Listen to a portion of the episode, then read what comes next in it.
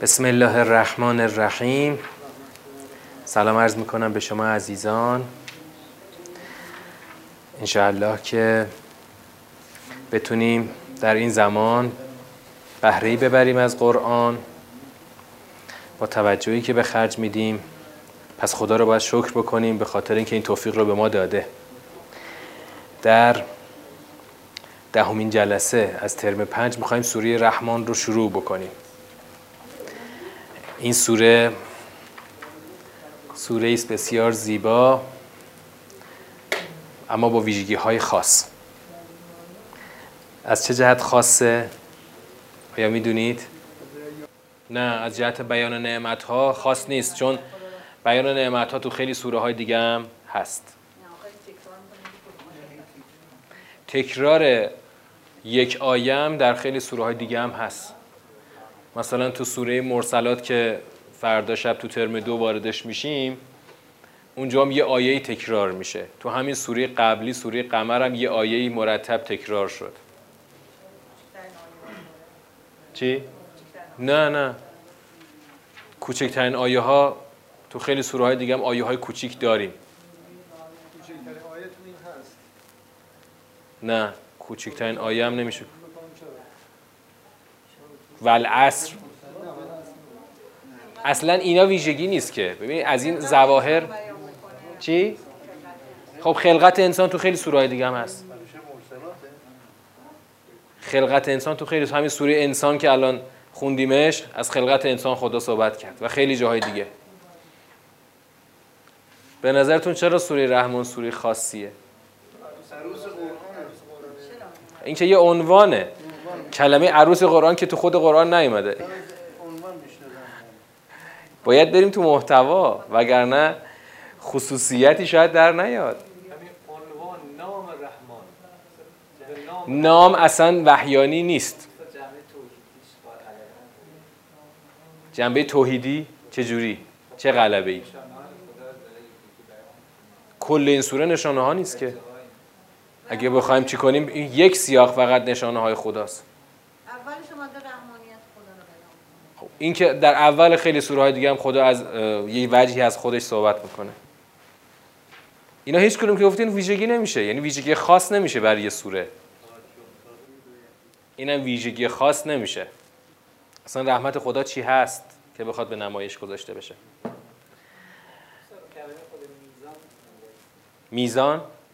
میزان هم انحصاری به سوره رحمن نداره. کجا دیگه میزان رو داشتیم؟ یعنی خواهیم داشت. در آرمانی ترین سوره قرآن، سوره حدید. انزلنا رسولنا بالبینات و انزلنا معهم الکتاب و المیزان لیقوم الناس بالقسط. ببینید بالاخره من اون چه که میخوام از محتوا باید بگید شما. یه ویژگی از سوره رحمن، آیا میدونید که باعث خاص شدن این سوره شده؟ این مفاهیم که میگید همه کلیه، تو همه سوره ها ما اینا رو داریم. تکذیب چی؟ مهم اون تکذیب چیه. ما تو این سوره باید به اون برسیم. تکذیب چی؟ خب حالا من اجمالاً الان میخوام یه چیزی بهتون بگم که اینو ما انشالله در طی جلسات باید بهش برسیم. تکذیب جهنم. آره درسته، تکذیب جهنم. سوره رحمن سوره است خاص. یکی از جهت نظامش یه مقدار خاصه. نظامش خیلی دقت و توجه میخواد. نظامش اولش خیلی رند و روون نیست. هرچند که معما چو حل گشت آسان شود. بعد که ما نظام رو تشریح کردیم، خواهید دید که این سوره هم یه سوره است کاملا روان و همون یسرنا القرآن للذکر مال این سوره هم جاریه. اما اولش روان نیست که بگیم همینطوری هلو بیا برو تو گلو. باید توجه کنیم، باید انرژی خرج کنیم. برای همین میخوام بگم که جلسات این سوره رو باید کامل بیایید اگه میخواید به نظام سوره رحمن برسید. سوره رحمن در باور ما خیلی ساده است. در باور رایج ما سوره است بسیار ساده. چرا؟ چون این آیه فبأی آلاء ربکما تکذبان که خب هی مرتب تکرار کرده دیگه، هی تکرار کرده. خب مثلا شاید تصور ما اینه که یه آیه خیلی پرتکرار باشه باعث میشه مثلا سوره خیلی ساده بشه، خب ولی چنین نیست. یا دیگه یه دلیل این که ما فکر کنیم سوره خیلی ساده است چیه؟ آقا خدای دیگه بالاخره همین نشانه‌هاشو گفته دیگه، نشانه‌هاش یکی در میونم فبأی آلاء ربکما لابلاش گذاشته، خیلی ساده میشه دیگه. در حالی که اصلا چنین نیست. یعنی سوره رحمان در یه نگاه بدوی خیلی ساده است، آقا همین نشانه‌های خدا رو دونه دونه بشماریم بریم جلو. اما در یک نگاه نظاممند بسیار دقیقه. گفتم معما چو حل گشت آسان شود، این مسیر حل معما رو باید با من بیایید. فقط نشنوید به عنوان اینجور که منبر نیست که من فقط بگم شما یه دو جمله‌ش هم بشنوید چی باشه بگیری بری. همین سوره انسان رو تصدیق کردید که سوره انسان علی رغم اینکه مثلا یک وصفی از اهل بیت اومد و بعدش هم که کلی از بهشت و اینا بود، ولی نظامش بسیار دقیق و حساب شده بود. دیدید که ما 5 جلسه توی صرف کردیم که سوره دیگه برامون کاملا حل بشه. این سوره هم احتمالاً همون 4-5 جلسه از ما وقت خواهد برد و بسیار دقت میطلبه. پس این سوره فقط با 1 جلسه شما شاید چیزی براتون حل نشه. ما الان فقط 2 جلسه طول میکشه که خود دور اولو بریم و اما دیگه تو دور کشف نظام توجه ویژه ای رو میطلبه، توجه ویژه. سوره رحمان رو گفتم که باید خیلی توجهتون رو متمرکز کنید، توجه ویژه میطلبه. یعنی البته ما تو این ترم و ترم 6 سوره هایی که توجه حداکثری شما رو میطلبه بازم داریم. ما سوره هایی رو داریم که همینطوری یه دفعه همینطوری فل بداهه بیاد نمودارش و نظامش مجسم بشه تو ذهنمون، اینطوری نیست، توجه میطلبه. همین الان سوره بعدی سوره واقعه، اونم ظاهرا ساده است، آقا بهشت و جهنمه و ایناست دیگه. سوره واقعه هم شاید تو ذهنمون خیلی حاضر داشته باشیم. بعد دیگه تو این ترم سوره حدید رو داریم که دیگه اصلا آرمانی ترین سوره قرآن. همه اینا کلا این ترم 5 و 6 4 بهش اضافه کنیم، چون تو 4 هم سوره های دقیق داشتیم. اصلا میدونید ترم 4 و 5 و 6 توی دورهای تدبر ترم در واقع دوره تکمیلی حساب میشه. الان کسی بخواد مربی تدبر باشه ما میگیم شما 1 و 2 و 3 رو بگذرون، یه دوره روش تدریس هم بگذرون، مثلا دوره 10-20 ساعت است. شما میتونی گواهی مربیگری بگیری. اما اون کسی که میخواد تکمیل بکنه باید، یعنی 4 و 5 و 6 تکمیله. کسی میتونه با یاد گرفتن خوب 1 و 2 و 3 ترم 1 و 2 و 3 بتونه مربی تدبر بشه، اما یاد گرفتن سوره های 4 و 5 و 6 بسیار انرژی میطلبه. هر کسی از راه برسه نمیتونه این سوره ها رو تدریس بکنه، حتی گرفتنش خیلی انرژی میخواد. برای همین الان این همه تاکید برای چی گفتم؟ این سوره 4-5 جلسه از ما وقت میگیره، باید با تمام توان بیایید، با تمام توان، اگر میخواید که خوب حسابی سوره براتون جا بیفته. سوره رحمان گفتم نظامش یه ویژگی خاص هم داره که باز توجه بیشتری رو میطلبه. الان میخوایم تازه دور اول رو شروع بکنیم. بسم الله الرحمن الرحیم. الرحمن دور اول، مرور معانی. آره همیشه اینطوره، دور اول سیر معانی رو میریم، تو دور دوم سیاق ها رو تشخیص میدیم، در دور سوم تک تک سیاق ها رو جمع بندی میکنیم، در دور چهارم مجموع سیاق ها رو با هم جمع بندی میکنیم. الرحمن علم القرآن. الرحمن با الف لام اومده. وقتی با الف لام میاد یه اسمی یعنی معرفه میشه، یعنی اشاره به یک فرد خاص داره. حالا رحمان یعنی چی؟ بعد ببینیم الرحمن به چه معناست. رحمان یعنی چی؟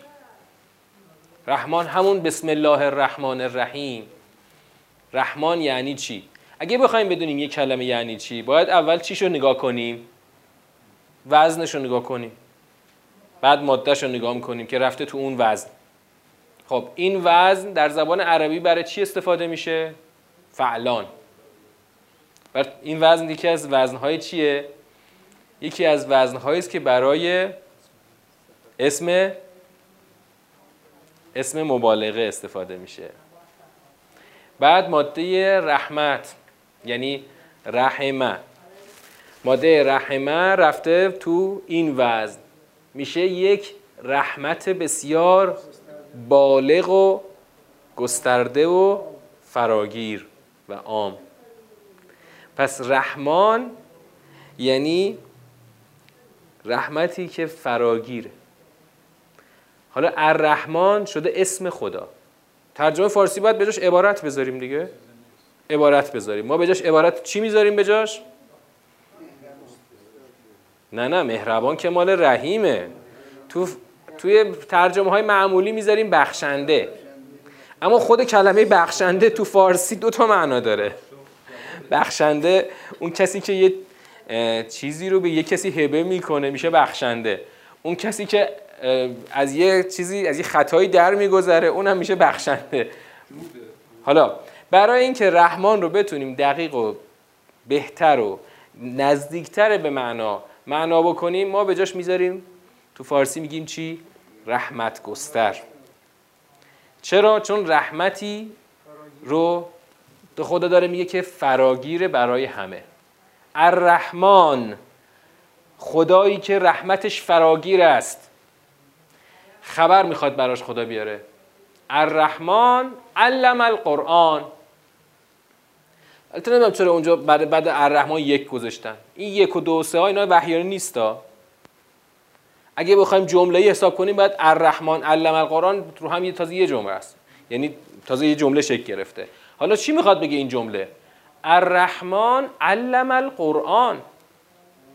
در اولین جمله سوره خدا داره میگه آن خدایی که رحمتش فراگیر است قرآن یاد داده. هنوز به خلقت نرسیدیم، خدا میگه قرآن یاد داده. علم القرآن.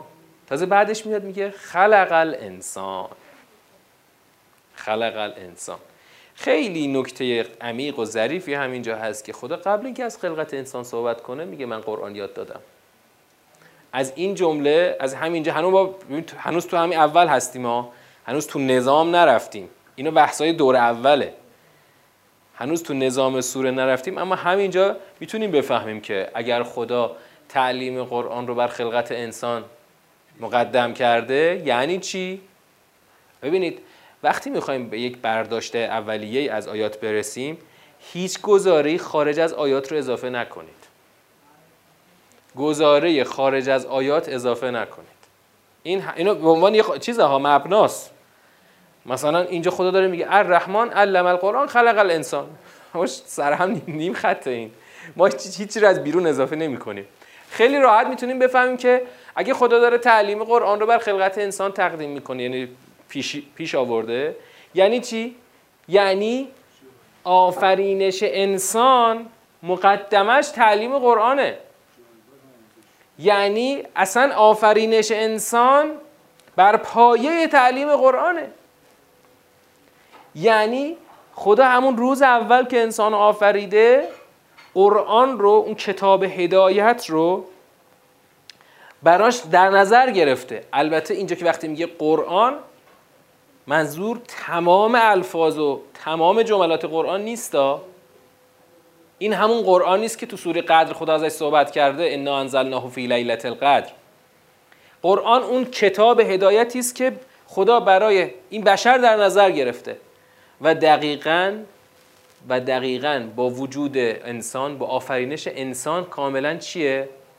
هماهنگه، منطبقه و عجینه. کتاب‌های پیشین در واقع چیان؟ مقدمه قرآن هست برای بشر. خدا با نزول قرآن این کتاب هدایت رو کامل کرده. همه اینا دقیقاً چیه؟ ان هذا، اونجا که تو سوره علق، سوره اعلا خدا گفت ان هذا لفی الصحف الاولی، یعنی گفت که ما این حرفا رو قبلا هم گفتیم. مفاهیم دقیقاً یکیه. اگر تحریف نمی‌شدن ما می‌دیدیم امروز که مفاهیم یکیه. آره.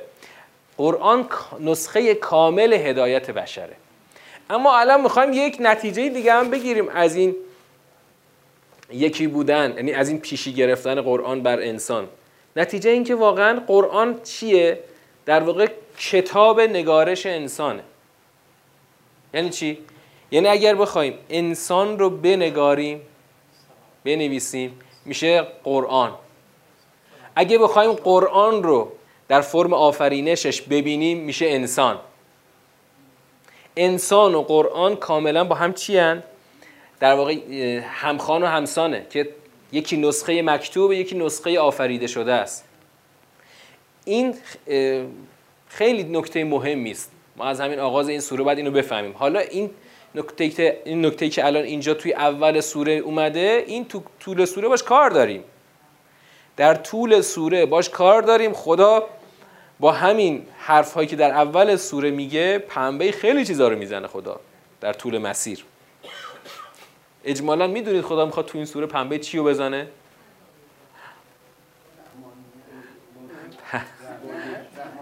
درسته، خدا تو این سوره پنبه اسلام رحمانی رو میزنه.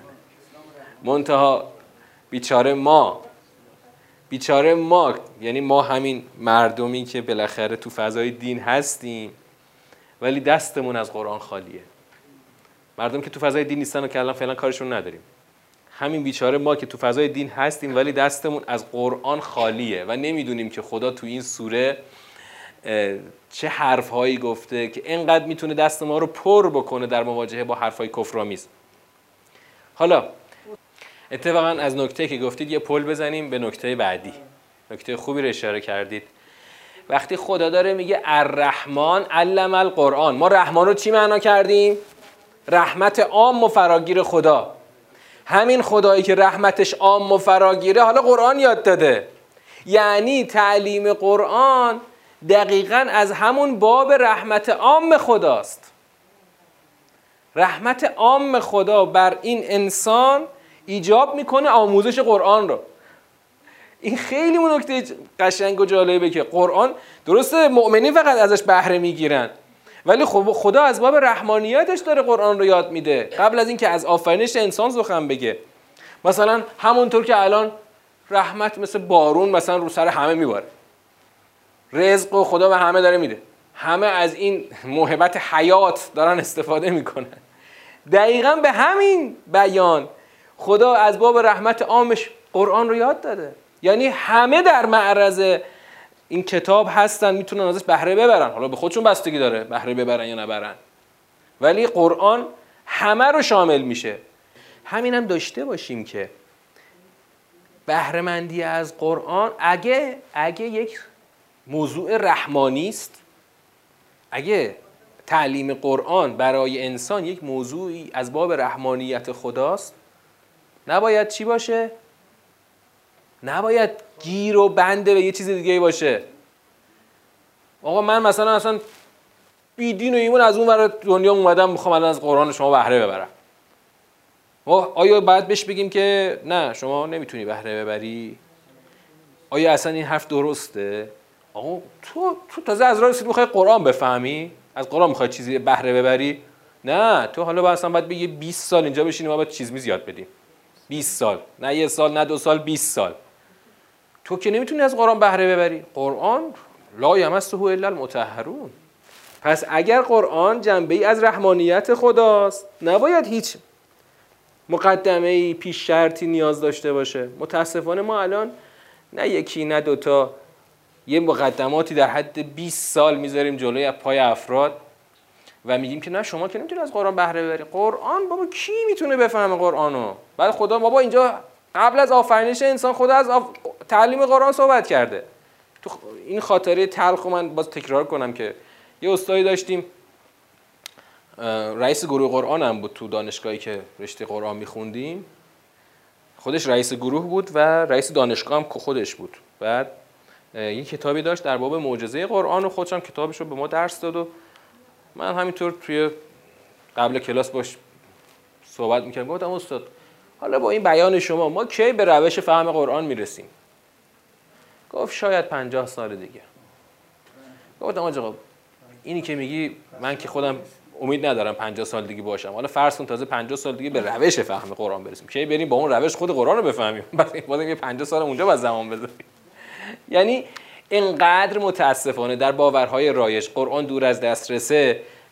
همینجا اصلا کسی که این با اون باور رایج رو داره اینجا این آیاتو نمیتونه بفهمه. خدا داره اینجا از تعلیم قرآن قبل از آفرینش انسان صحبت میکنه، اونم از باب رحمانیتش. بابا خدای رحمان قرآن یاد داده، این قرآن باید فراگیر باشه مثل ابر که از آسمون میباره رو سر همه. حالا خلق الانسان علمه البیان، اینم نکته زیبای بخش مقدمه سوره، علمه البیان، به انسان چی یاد داد؟ بیان یاد داد. حالا بیان تو عربی باید ببینیم معنای دقیقش چیه. بیان یه کلمه خیلی عامیه، خیلی جاها ازش استفاده میشه. تو فارسی مثلا من خودم متن پیام‌های سایت رو که می‌نویسم میگم مثلا استاد این موضوع رو بیان کرد. تو فارسی به این معنا ما به کار میبریم، اما تو عربی معناش چیه؟ چی؟ بیان یعنی چی؟ یک کلمه بند، فقط یک کلمه معناشو بگی. نه، اینجا معنای لغویشو نیاز داری.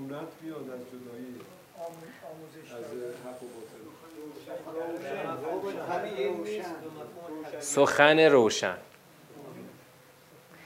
اصلا بیان یعنی روشن. خب در برابرش چی قرار میگیره؟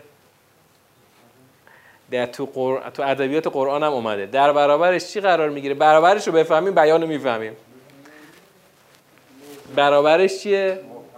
مبهم. بیان در برابر مبهمه. مبهم یعنی چیزی که معلوم نیست چیه، روشن نیست. به حیوانات میگن بهیمة الانعام، یعنی کارهاشون چی نیست؟ اصلا روشن نیست، یعنی اصلا دلیلی پشتش نیست. مثلا همون مثال شیر و گوره خرا رو بگیم، تو سوره مدثر بود.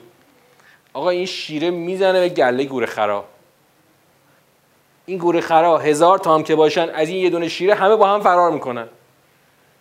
اگه عقل داشتن یه لحظه میشستن دور هم یه شور میکردن، میگفتن شیره اومد، با هم دیگه 10 تامون هم که دورش کنیم یه لگد بزنیم تو شکم شیره، شیره میذاره میره. اما چون برای کاراشون هیچ دلیلی ندارن، بهیمة الانعام، همه کاراشون پر از ابهامه، همه با هم 1000 تا هم که باشن فرار میکنن، شیره میتونه آخر بیاد یکی اینا رو بگیره بخوره. ولی خدا به حیوان چی نداده؟ بیان نداده. کاراش اصلا روشن نیست. هر کاری بکنه تو همون بهیمة الانعام معنا میشه. هر کاری بکنه، چه گرگه بیاد گوسفندا رو بدره بخوره، چه شیره بره گوره خرا رو بخوره، هر کاری تو فضای حیوانات اتفاق میفته از باب چیه؟ مبهم بودنه. اما انسان در این موضوع با حیوان متفاوته. انسان خدا بهش بیان یاد داده. یعنی چی؟ یعنی هر کاری که میکنه روشنه. روشنه یعنی چی؟ یعنی پشتش میتونه یه فکری داشته باشه. مثلا بچه هنوز تا وقتی که هنوز به عقل و رشد نرسیده، هنوز به نقطه بیان نرسیده، بچه هر کاری میکنه کاملا روی همون غریزه انجام میده. روی غریزه ای کاری رو انجام میده. دلیل نمیتونی ازش بپرسی. مثلا چرا با خواهر برادر درگیر شدی؟ دلیل بچه هست دیگه، درگیر شده. یا مثلا بچه نصف شب پا میشه میزنه زیر داد و فریاد. این کوچولوی یه ساله ما دیشب خیلی داد و بیداد میکرد. بعد طوریش هم نبود، نه تب داشت نه دل درد داشت، همینطوری داد میزد نصف شبی. خلاصه ما بریم ازش چی بپرسیم؟ بچه چرا داری داد میزنی؟ چیه؟ بچه هم دیگه، بچه باید داد بزنه.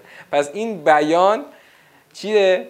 نقطه ایست که انسان متفاوت میشه. حالا خدا به انسان بیان داده. حالا خدا که بیان داده یعنی چی؟ چه ویژگی خاصی داده؟ همه کارهای انسان باید چی باشه؟ باید بر اساس یک عقل و اختیار و انتخاب باشه. خب حالا ما اینو میذاریم کنار علم القرآن. مگه نگفت علم القرآن خلق الانسان علمه البیان؟ میخوایم نتیجه جدیدی بگیریم. نتیجه جدید چیه؟ قرآن خودش بیانه. بله، قرآن دقیقاً ابزار بیانه. قرآنه که همه چیز رو برای انسان روشن میکنه. قرآنه که باید انسان رو در مسیر روشن قرار بده و اگر قرآن مورد استفاده قرار نگیره، خدا که یاد داده اگه تو با سوء اختیار خود از قرآن استفاده نکنی، به بیان نمیرسی، به روشنی نمیرسی. هر کاری هم بکنی روی همون غریزه است. مثلا ببین همین آدمایی که توی این دنیای مادی به جون هم میافتن، همدیگه رو میدرن، این اونو میدره، اون اینو میدره. این انسان ها به بیان نرسیدن، اینا فقط دارن از روی اون قوه مثلا عقل منهای تعلیم قرآن دارن همینطوری زندگی میکنن مثل حیوان. منتها خیلی بلهم ازل. چرا؟ چون حیوان رو خدا ازش نمیخواد که. خدا که به حیوان عقل که نداده، به انسان داده. حالا اگر انسانی از این عامل بیان که قرآن باشه استفاده نکنه، هر کاری هم که بکنه همون در واقع از اختیار داره سوء استفاده میکنه. پس علمه البیان دقیقاً بیانی است برای اینکه خدا از انسان میخواد که از قرآن بهره ببره، برای اینکه به روشنی برسه. وقتی انسان به بیان برسه، به نقطه روشنی برسه، اون وقت فرقش چی میشه؟ فرقش این میشه که برای هر کاریش دلیل داره. دلیل داره. فردا خدا برای هر کاری از ما دلیل خواهد خواست. آیا ما خواهیم تونست برای هر کارمون دلیل روشنی ارائه بدیم یا نه؟ بستگی داره چقدر از قرآن بهره برده باشیم.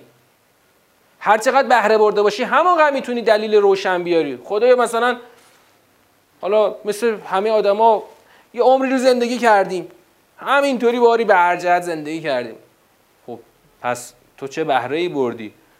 اگر مثلا با فلان آدم اونطوری برخورد کردم، تو فلان مسئله اون موضوع رو گرفتم، تو فلان موضوع یه راهی رو رفتم، بهرهت از قرآن کجا؟ اگه بتونی مستندش کنی اون وقت شما از قرآن بهره بردی و به اون روشنی رو درست رسیدی. وگرنه هم هر مقدار که بهرمون اندک باشه، ما هم هنوز تو به نقطه بیان نرسیدیم. ما ببین کفار هرگز نمیرسن، اونا که کلا سالبه به انتفاع موضوع هم. اما اگر ما از قرآن بهره نبریم، ما هم همون به بیان نمیرسیم. آدم ها اگر به نقطه بیان نرسن، همه کارهاشون از باب همون بعد غریزیشونه. مثل دوتا بچه که به هم سر یه شکلات دعوا میکنن، بزرگ هم میشن از باب همون غریزه با هم دعوا میکنن، به هم حسادت میورزن، از همدیگه کینه به دل میگیرن. همه چی یعنی اون به بعد انسانی خودش نرسیده، هنوز تو بعد حیوانی داره سیر میکنه. بیان وقتی اتفاق میفته که شما از اون تعلیم قرآن بهره مند بشی که 100% به شما بستگی داره. خلق الانسان، الف لامش چیه؟ الف لام کلا معرفه است. نوع الف لام معرفه چیست؟ جنس. خب دیگه یه چیز دیگه هم میتونه باشه. جنس غلط نیستا، اما بهتر از جنس میتونیم بگیم. اینم جدیده، استقرا. استقرا فرقش با جنس چیه؟ استقرا مثل جنسه، خب مثل جنسه، اما ناظر به یک مصداقه.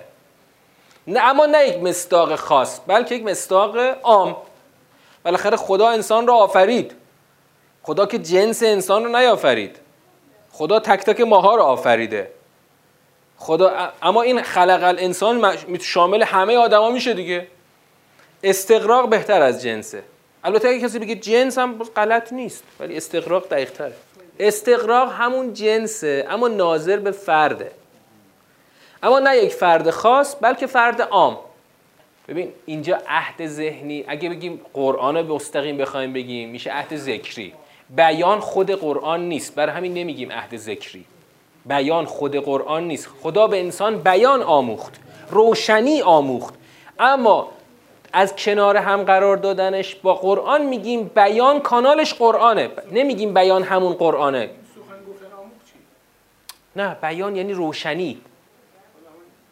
نه سخن نمیشه بیان، فقط سخن نیست. سخن یه بعدی از بیانه. ببین اصلا یک کسی تا آخر عمرش هم لال باشه، خب کلامی تا آخر عمرش هم حرف نزنه، خدا بهش این رو بیان آموخته. چرا؟ چون ذهنش داره کار میکنه. سخن جنبه‌ای از بیان هست. مثلا گوسفند بعبع میکنه، اون تو بعبعش هیچ بیانی نیست، روشنی نیست، بله، اما تکلم وجهی از بیان است. بله، بیان یعنی روشنی، یعنی هر کاری که میکنه از رو دلیل انجام میده. این ویژگی انسانه. بله، عقل و فهم ابزاری است برای بیان روشنی انسان. خب این دقیقاً بیان جلوه‌ای از عقل انسانه.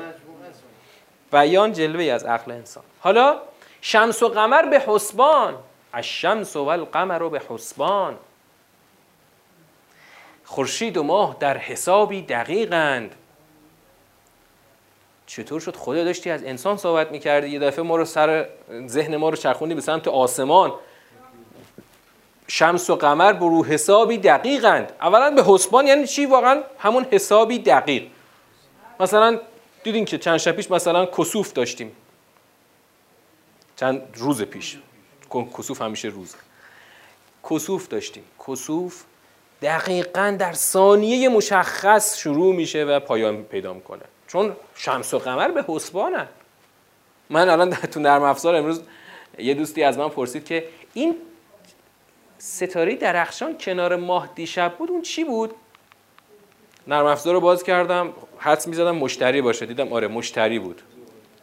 مشتری دیشب ماه کنار مشتری بود. شما میتونی با دقت تمام نرم افزار، میدونی مثلا بر اساس اون دقت یه نرم افزار نوشتن میاد دقیقاً همه اینا رو بعد محاسبه میکنه. میدونی این دقت نرم افزار ناشی از دقت اصلی است که تو نظام عالم است، وگرنه نرم افزار که یه ماشین حسابه. فقط شما ماه و خورشید رو میتونی اینقدر دقیق محاسبه کنی که تقویم بشر از رو ماه و خورشید قشنگ شمسی یا قمری قشنگ محاسبه میشه، اینقدر دقیق که شما میتونی از صدها هزار سال قبل تا صدها هزار سال بعد رو همه رو محاسبه کنی. یعنی الان باید برو تو نرم افزار برات این کار رو انجام میده، راحتش کرده. میتونی کسوفی که هزاران سال بعد میخواد اتفاق بیفته رو اینجا محاسبه کنی. اگر تو تاریخی کسوفی در فلان تاریخ تو تاریخ ثبت شده باشه، همون تاریخ رو بیار، دقیقاً درجه و زاویه و مقدار گرفتنش رو برات محاسبه میکنه، در چه زاویه دقیقه گرفته باز شده. همش دقیقاً تحویل سال کیه، ساعت فلان و فلان و فلان ثانیه تحویل ساله. اون تحویل سال دقیقاً نقطه است که زمین به نقطه اعتدال بهاری خودش میرسه. همش رو حساب دقیق. نه، شمس و قمر در نظامشون. حالا اینا تو پرانتز من یه مسئله تو نجوم هنوز برام حل نشده، اینقدر بهش فکر کردم، یه قسمت‌هایشو برای خودم حل کردم، ولی همون فکر کردنش برام لذت بخش بود. میدونی دوست داشتم یکی از اون جنبه‌های چرخش ماه و زمین رو، زمین و خورشید رو پیدا بکنم که اون برمیگرده به لحظه اذان ظهر. چرا اذان ظهر یه موقعی قبل 12 یه موقعی بعد 12؟ میدونی چرا؟ اصلا تا حالا براتون سوال نشده؟ ها؟ نه، ربطی نداره. اصلا ربطی به کوتاهی بلندی روز نداره. چرا بعضی وقتا اذان قبل 12 یه موقع بعد 12؟ الان دیدین اذان قبل 12؟ برو بهمن ماه بعد 12. اگر به این مسئله فکر کردید من جوابشو بهتون میگم، ولی برای خودم خیلی مسئله بود. چرا یه موقع اذان قبل 12 یه موقع بعد 12؟ نه، ربطی به زاویه میل انحراف مداری زمین نداره. برمیگرده به بیضوی بودن مدار زمین. من این مسئلهش رو برام اول اصلا مسئلهش شکل گرفت تو همون نرم افزار حرفه‌ای که باش کار میکنم، مسئلهش برام شکل گرفت. بعد هی فکر کردم تونستم ربطش رو پیدا بکنم که ربطش دقیقاً به بیضوی بودن مدار زمینه. اما اینکه حالا یه مسئله جنبه دیگه داره، چون کلاس نجوم نیست بقیه‌اش بمونه، ولی خیلی قشنگه که الشمس و القمر به حسبان. دلیلش اجمالاً همینه، به بیضوی بودنه. ولی خواستید یه موقع خارج از کلاس بعد نرم افزار اون اولا روی این لپتاپ نصبش کنم، اینجا رو پرده براتون نرم افزار رو بیارم، تشریح کنم، وجه آسمونیشو سماویشو تشریح کنم، بعد اون ربطشو براتون بگم. حالا اینم فقط مثالی بود از جنبه به حسبان بودنش. زمین تو حرکت‌های خودش فقط یه حرکت وضعی و انتقالی نداره. زمین کلی حرکت‌های دیگه هم داره که چرخه‌های بلند مدتی دارن. فقط یه حرکتی داره که 28000 سال چرخشه. هر یه دورش 28000 سال طول میکشه. حرکت محور قطبین زمینه. خیلی دقیقه، خیلی حساب شده است. مگه به مسائل نجومی علاقه دارید؟ خب پس به من بگید اون لپتاپو بیارم یا روی این لپتاپ نصب کنم، چون یه نرم افزار سنگینیه. آره این باید نرم افزاریشو نشونتون بدم چون تشریحش یه خورده زمان میبره، قشنگ شاید اقلا نیم ساعت زمان میخواد. تو پرانتز اینم آقای افتخاری 31 روزه بودن 6 ماه اول سالم به همین ربط داره. چرا 6 ماه اول سال 31 روزه است؟ 6 ماه دوم 30 و 29 روزه است. آره به خاطر اینم باز برمیگرده به بیضوی بودن مدار زمین. حالا خدا اینجا از به حسبان بودن شمس و قمر صحبت کرده.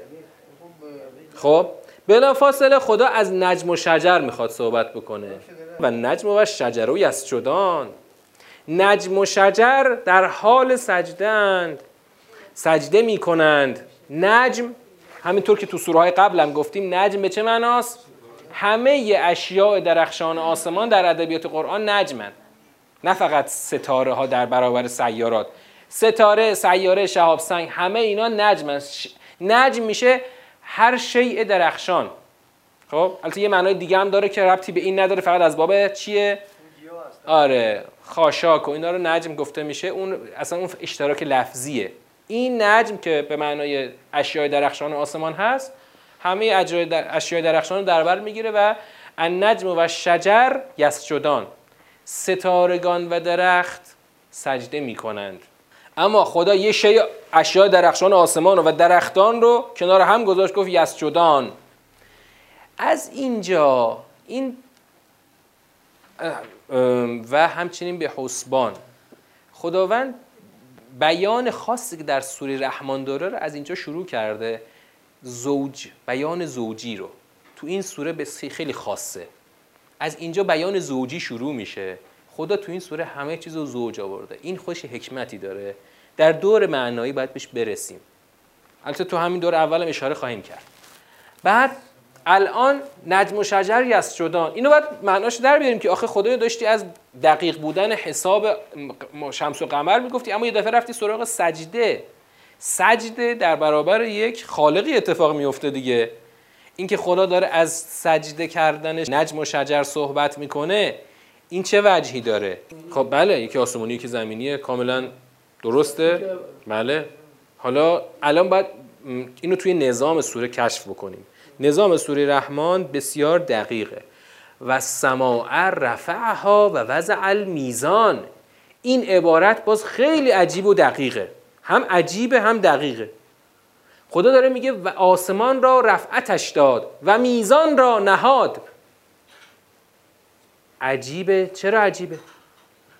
چون خدا یه چیزی رو کنار آسمان قرار داده که ظاهرا ارتباطی باش نداره.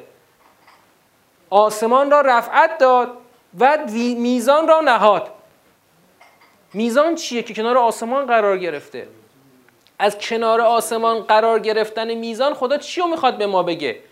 الان میزان اول دربارش صحبت کنیم. میزان همونیه که گفتم تو سوره آیه 25 سوره حدید هم خواهیم داشت در همین ترم. میزان آیهش رو براتون همیشه خوندم و همین اولین جلسه خوندم. انزلنا رسولنا بالبینات و انزلنا معهم الکتاب و المیزان لیقوم الناس بالقسط.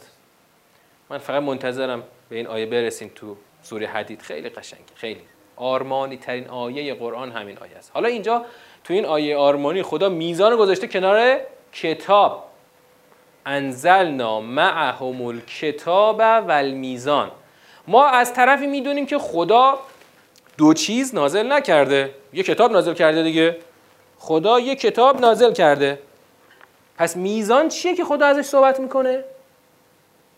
میزان چیه؟ قرآن. اما در چه نسبتی؟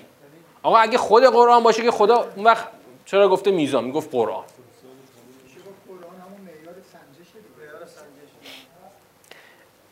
درسته. در واقع قرآن از وجه ترازو بودنش، معیار بودنش، خدا برای همین میگه، نمیگه انزل المیزان، میگه وضع المیزان.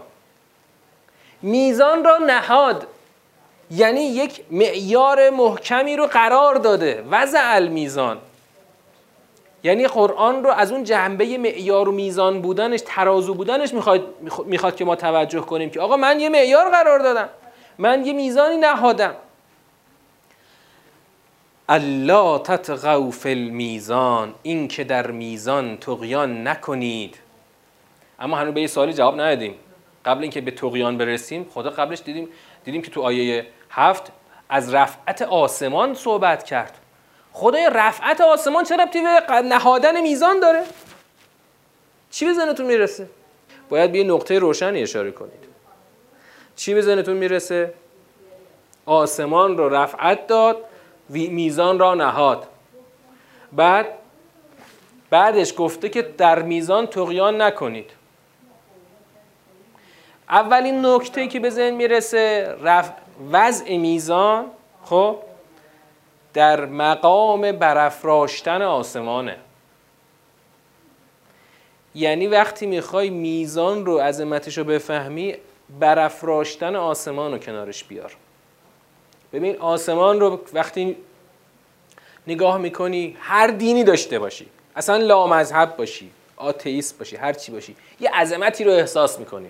من تو این تولیدات رسانه‌ای منجمین غربی زیاد از رفعت آسمان زیاد میشنوم. وقتی از آسمان صحبت میکنه، از یک آفرینش بسیار بزرگ داره صحبت کنه. این همه میفهمن، چون واقعا فهمیدنش هیچ سخت نیست. اصلا آسمان رفیع است، اما فهمیدن اینکه میزانی به برابری و در تراز آسمان هم خدا قرار داده، این دیگه آدم‌ها نمیفهمن. آسمان را رفعت داد، میزان را نهاد. همون خدایی که آسمان را رفعت داده، میزان را نهاده. پس این میزان باید خیلی بزرگ باشه، خیلی باید عجین باشه با کل نظام آفرینش. اینو بگیر، میزانی که خدا نهاده عجین با کل آفرینش. یعنی انگار روح آفرینش این میزانی است که خدا قرار داده، یا اصلا بگو همترازه، همتراز رفعت رفعت آسمان. و فهمیدن این از قرین بودن اینا به خوبی قابل فهمه. آی سلگی، من باز برمیگردم به یکی از مبانی. در فهم قرآن از گزاره‌های بیرونی استفاده نمی‌کنیم، بلکه برعکس از قرآن برای فهم گزاره‌های بیرونی استفاده می‌کنیم. اینطوری قرآن پایه است، میشه مبنای فهم گزاره‌های دینی.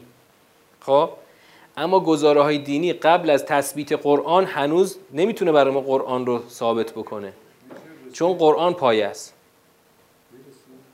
چرا نرسیم؟ اگر مسیر رو درست بریم میرسیم. اگر این میزان رو بذاریم قشنگ در معیار همه چی قرار بدیم، بریم، خب میرسیم. درست مسیر رو طی کنیم میرسیم. اما اگه اشتباه بریم هیچ وقت نمیرسیم. در طول تاریخ سوره رحمن، من چی بگم، حالا شاید کسی بگه ادعای بزرگه، ولی واقعا میخوام این ادعا رو بگم دیگه. در طول تاریخ سوره رحمن درست فهمیده نشده. چرا؟ چون همیشه گزاره‌های بیرونی سایه میندازه. یعنی تا میایم یه مفهومی رو خوب روش دقت به خرج بدیم، یه گزاره بیرونی میاد رو ذهن ما سایه میندازه. همه سوره همینطور، سوره مائده هم همینطور. سوره مائده شیعه ها خواستن از توش اول از همه بدون اینکه سوره رو بفهمن خواستن ولایت بکشن بیرون. سنیام که نمیخواستن ولایت رو بکشن بیرون، اونا به توجیه آیات صریح سوره افتادن. ما هم به بار کردن افتادیم. هی بار میکنیم. آیه مثلا نیم خطه، ما یه کتاب رو نیم خط میخوایم بار کنیم. بابا بذار خدا سوره میره، مسیر رو میره. الان میزانی که اینجا خدا آورده، وقتی بلا فاصله بعدش میگه الا تطغوا فی المیزان، منظور میزانی است که قراره ما آدما به کار بگیریمش و مهم ما این که از میزان طغیان بکنیم یا نکنیم. یعنی الان میزان گفتیم جلوه قرآنه. جلوه قرآن در چی؟ در معیار بودن، شاخص بودن. بنابراین اینجا ماییم که باید طغیان نکنیم در میزان. الان این وسط دقیقا خدا میخواد نسبت انسان رو با کل هستی و نسبت انسان رو با قرآن مشخص بکنه. الا تطغوا فی المیزان، من آسمان را رفعت دادم، میزان را نهادم که شماها طغیان نکنید در میزان. البته اینو امری میگه، طغیان نکنید. من آسمان را رفعت دادم، میزان را نهادم، در میزان من طغیان نکنید. چرا؟ چون این میزان من برابر کل رفعت آسمان، کل عالم. بله، کل عالم. حالا و اقیم الوزن، اینم بگم بعد این جلسه رو تمام کنیم. و اقیم الوزن بالقسط، وزن را با اجرای عدالت اقامه کنید، ولا تخسر المیزان، و از میزان کم نکنید. بازم دستوراتی حول و حوش میزان. اقیم الوزن بالقسط، وزن را با اجرای عدالت اقامه کنید. وزن من تو فارسی بخوام یک کلمه جاش بذارم چی میذارم؟ از همین ماده توازن. توازن تو پرانتز مستند زندگی بدون توازن رو ببینید. خود غربی‌ها ساختن، اعتراض میکنن به عدم توازن در زندگی انسان، اما خدا میگه که اقامه کنید، وزن رو اقامه کنید با عدالت. عدالتی که میتونه وزن رو، توازن رو به جامعه چی کنه؟ برسونه. و ولا تخسر المیزان، همون میزانی که من وضعش کردم ازش کم نذارید. یعنی وقتی اینو گذاشته کنار قسط، یعنی هر کسی که از میزان خدا کم بذاره حتما نمیتونه اقامه قسط کنه. ببین، یعنی اگه میخوای به قسط برسی راهش چیه؟ میزان خداست. هر کس که از میزان کم بذاره، لا تخسر المیزان، از میزان کم بذاره چی میشه؟ نمیتونه قسط رو اقامه کنه. اقیم الوزن بالقسط محقق نمیشه، محقق نمیشه. اینجا ما این جلسه رو ختمش میدیم. فکر میکنم بیشتر جلو بریم، ولی خب فقط 9 آیه اومدیم جلو. این سوره 3 صفحه قرآن رو به خودش اختصاص داده. ما همون 5 جلسه رو تو این سوره خواهیم بود. تا اینجا داشته باشین. من این آیه رو دوباره تکرار خواهم کرد. انشاءالله در جلسه دوشنبه ادامه سوره رحمان رو میریم. و السلام علیکم و رحمت الله و برکاته.